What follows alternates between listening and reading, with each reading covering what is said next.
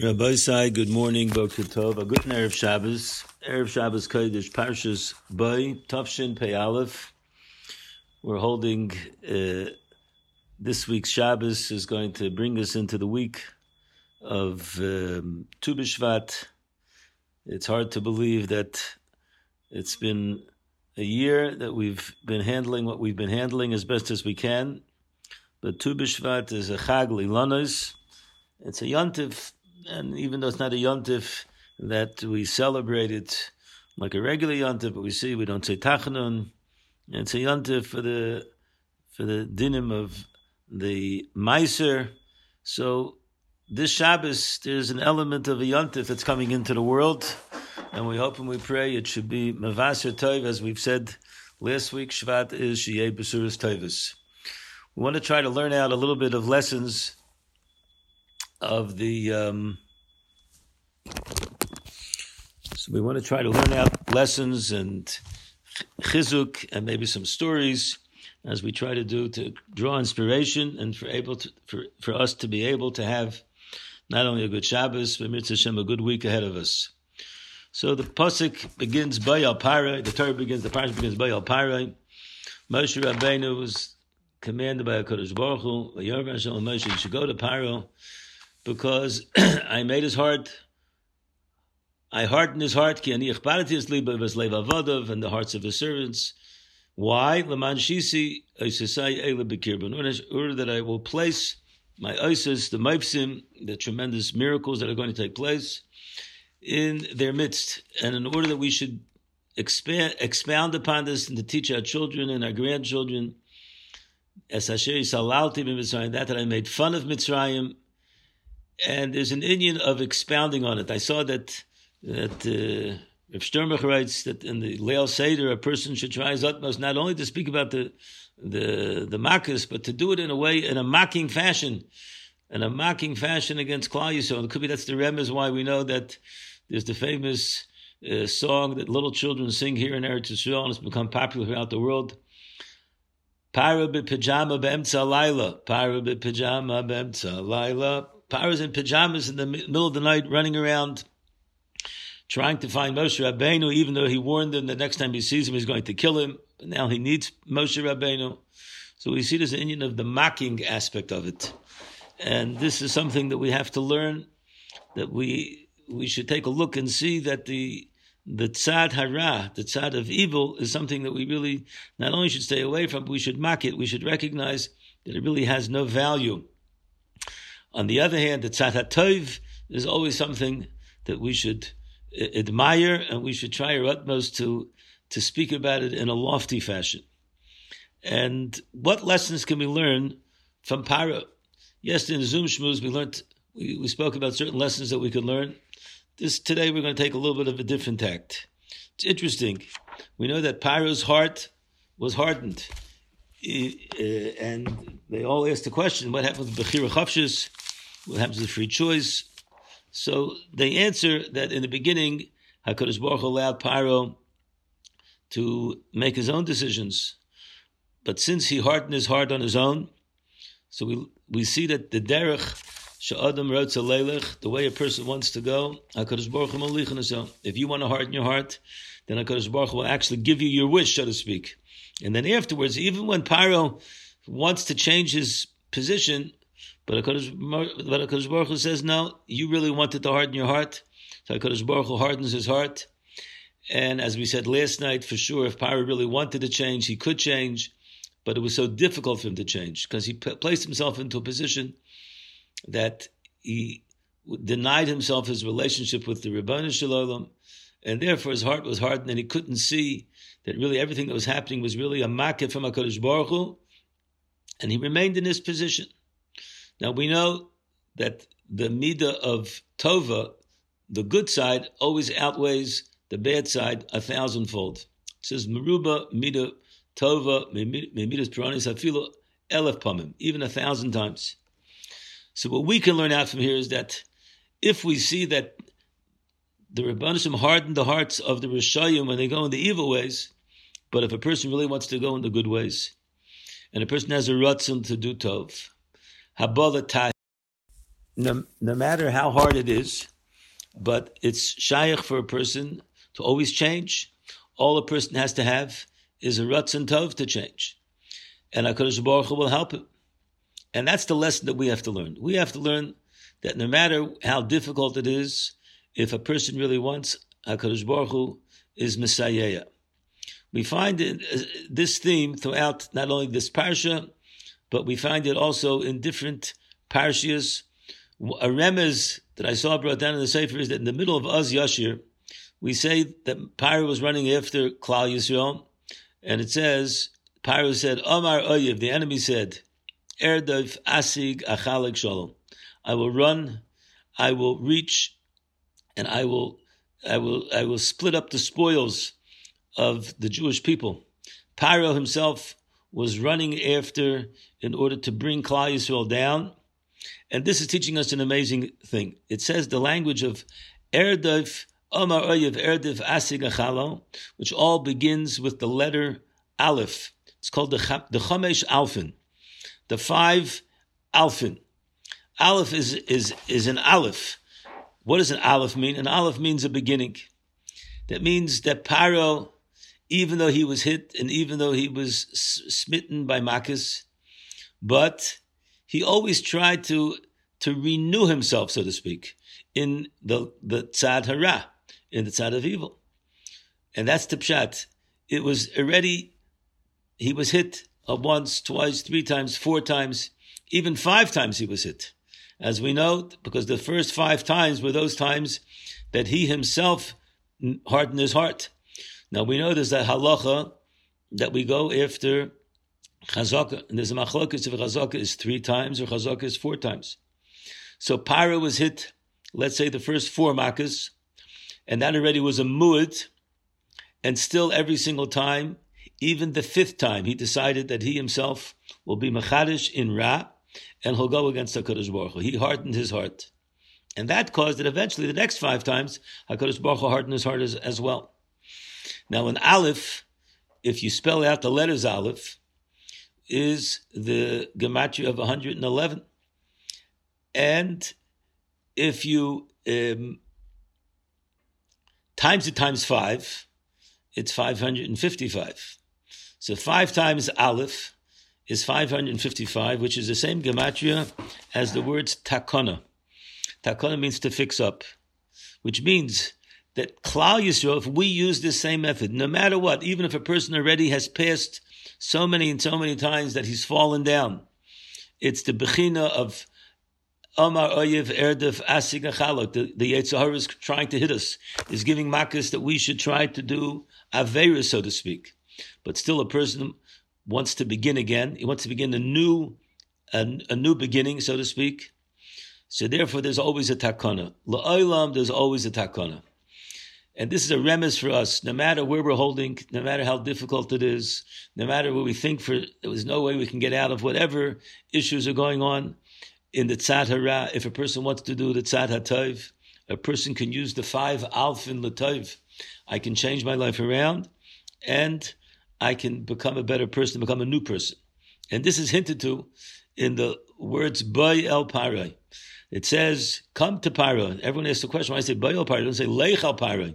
The answer they give is that HaKadosh Baruch Hu is saying to Moshe Rabbeinu, you shouldn't be um, that you're going to Paro time and time again, and it doesn't seem, seem like he's going to change his mind. No, Bay El Parai, we're going to go together. HaKadosh Baruch Hu is always with the Yid. Bay El Parai. Parai is B'gematria 355. Bay is B'gematria 3, which uh, combined is 358. That's the same Gematria as the words Mashiach. When we take HaKadosh Baruch Hu, even into Parai, even into the Yetzer Hara, but we take HaKadosh Baruch Hu with us and we're not despondent. We're going to fight against Parai because we want to go in the right path. So then that's the aside of bringing Mashiach. We'll do the tshuva and therefore we'll be Zoichim Hashem that Mashiach shall come. This is also hinted to in the parasha. The parasha says the first mitzvah of the Torah is HaChodesh Elochem. What's the inyan of the mitzvah of HaChodesh Elochem? So the inyan is is that Klal Yisrael is uh, comparable to the Levana. We're not like the We're not like the the Chama. The Umas Olam, they bow down to the Chama, where everything is set. The sun rises, the sun sets. The sun never really deviates from its pattern.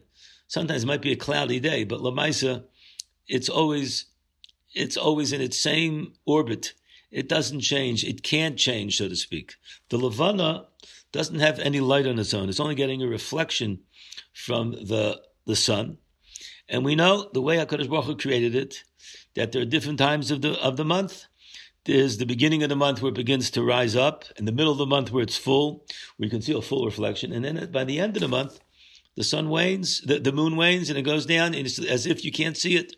And that's Klal Yisrael. Klal Yisrael looks like sometimes that we're under down, that we can't make it out, but then we rise up. The main reason is, is because we recognize everything we have is really coming from HaKadosh Baruch Hu.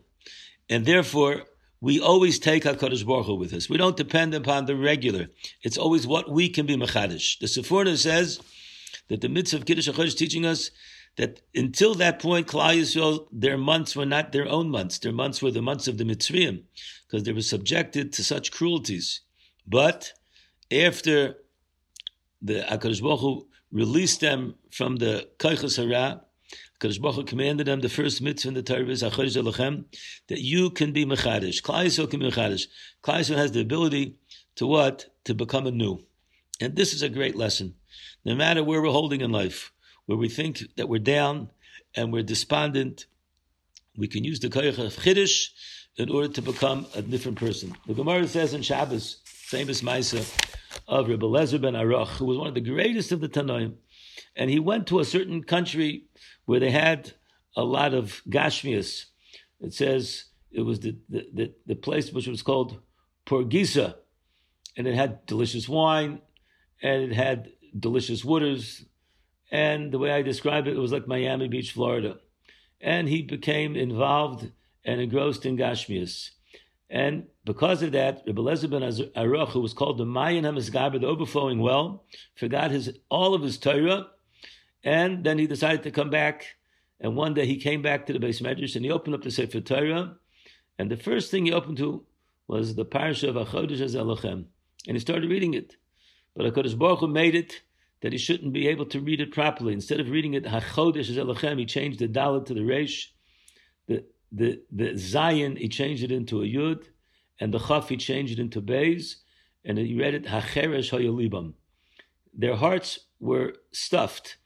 Hacheresh Hayalibam. Their starts were their hearts were weren't able to speak, and this was a remez to Rebbe Lezer ben Aruch who forgot his entire Torah because he was involved with physicality and taivus.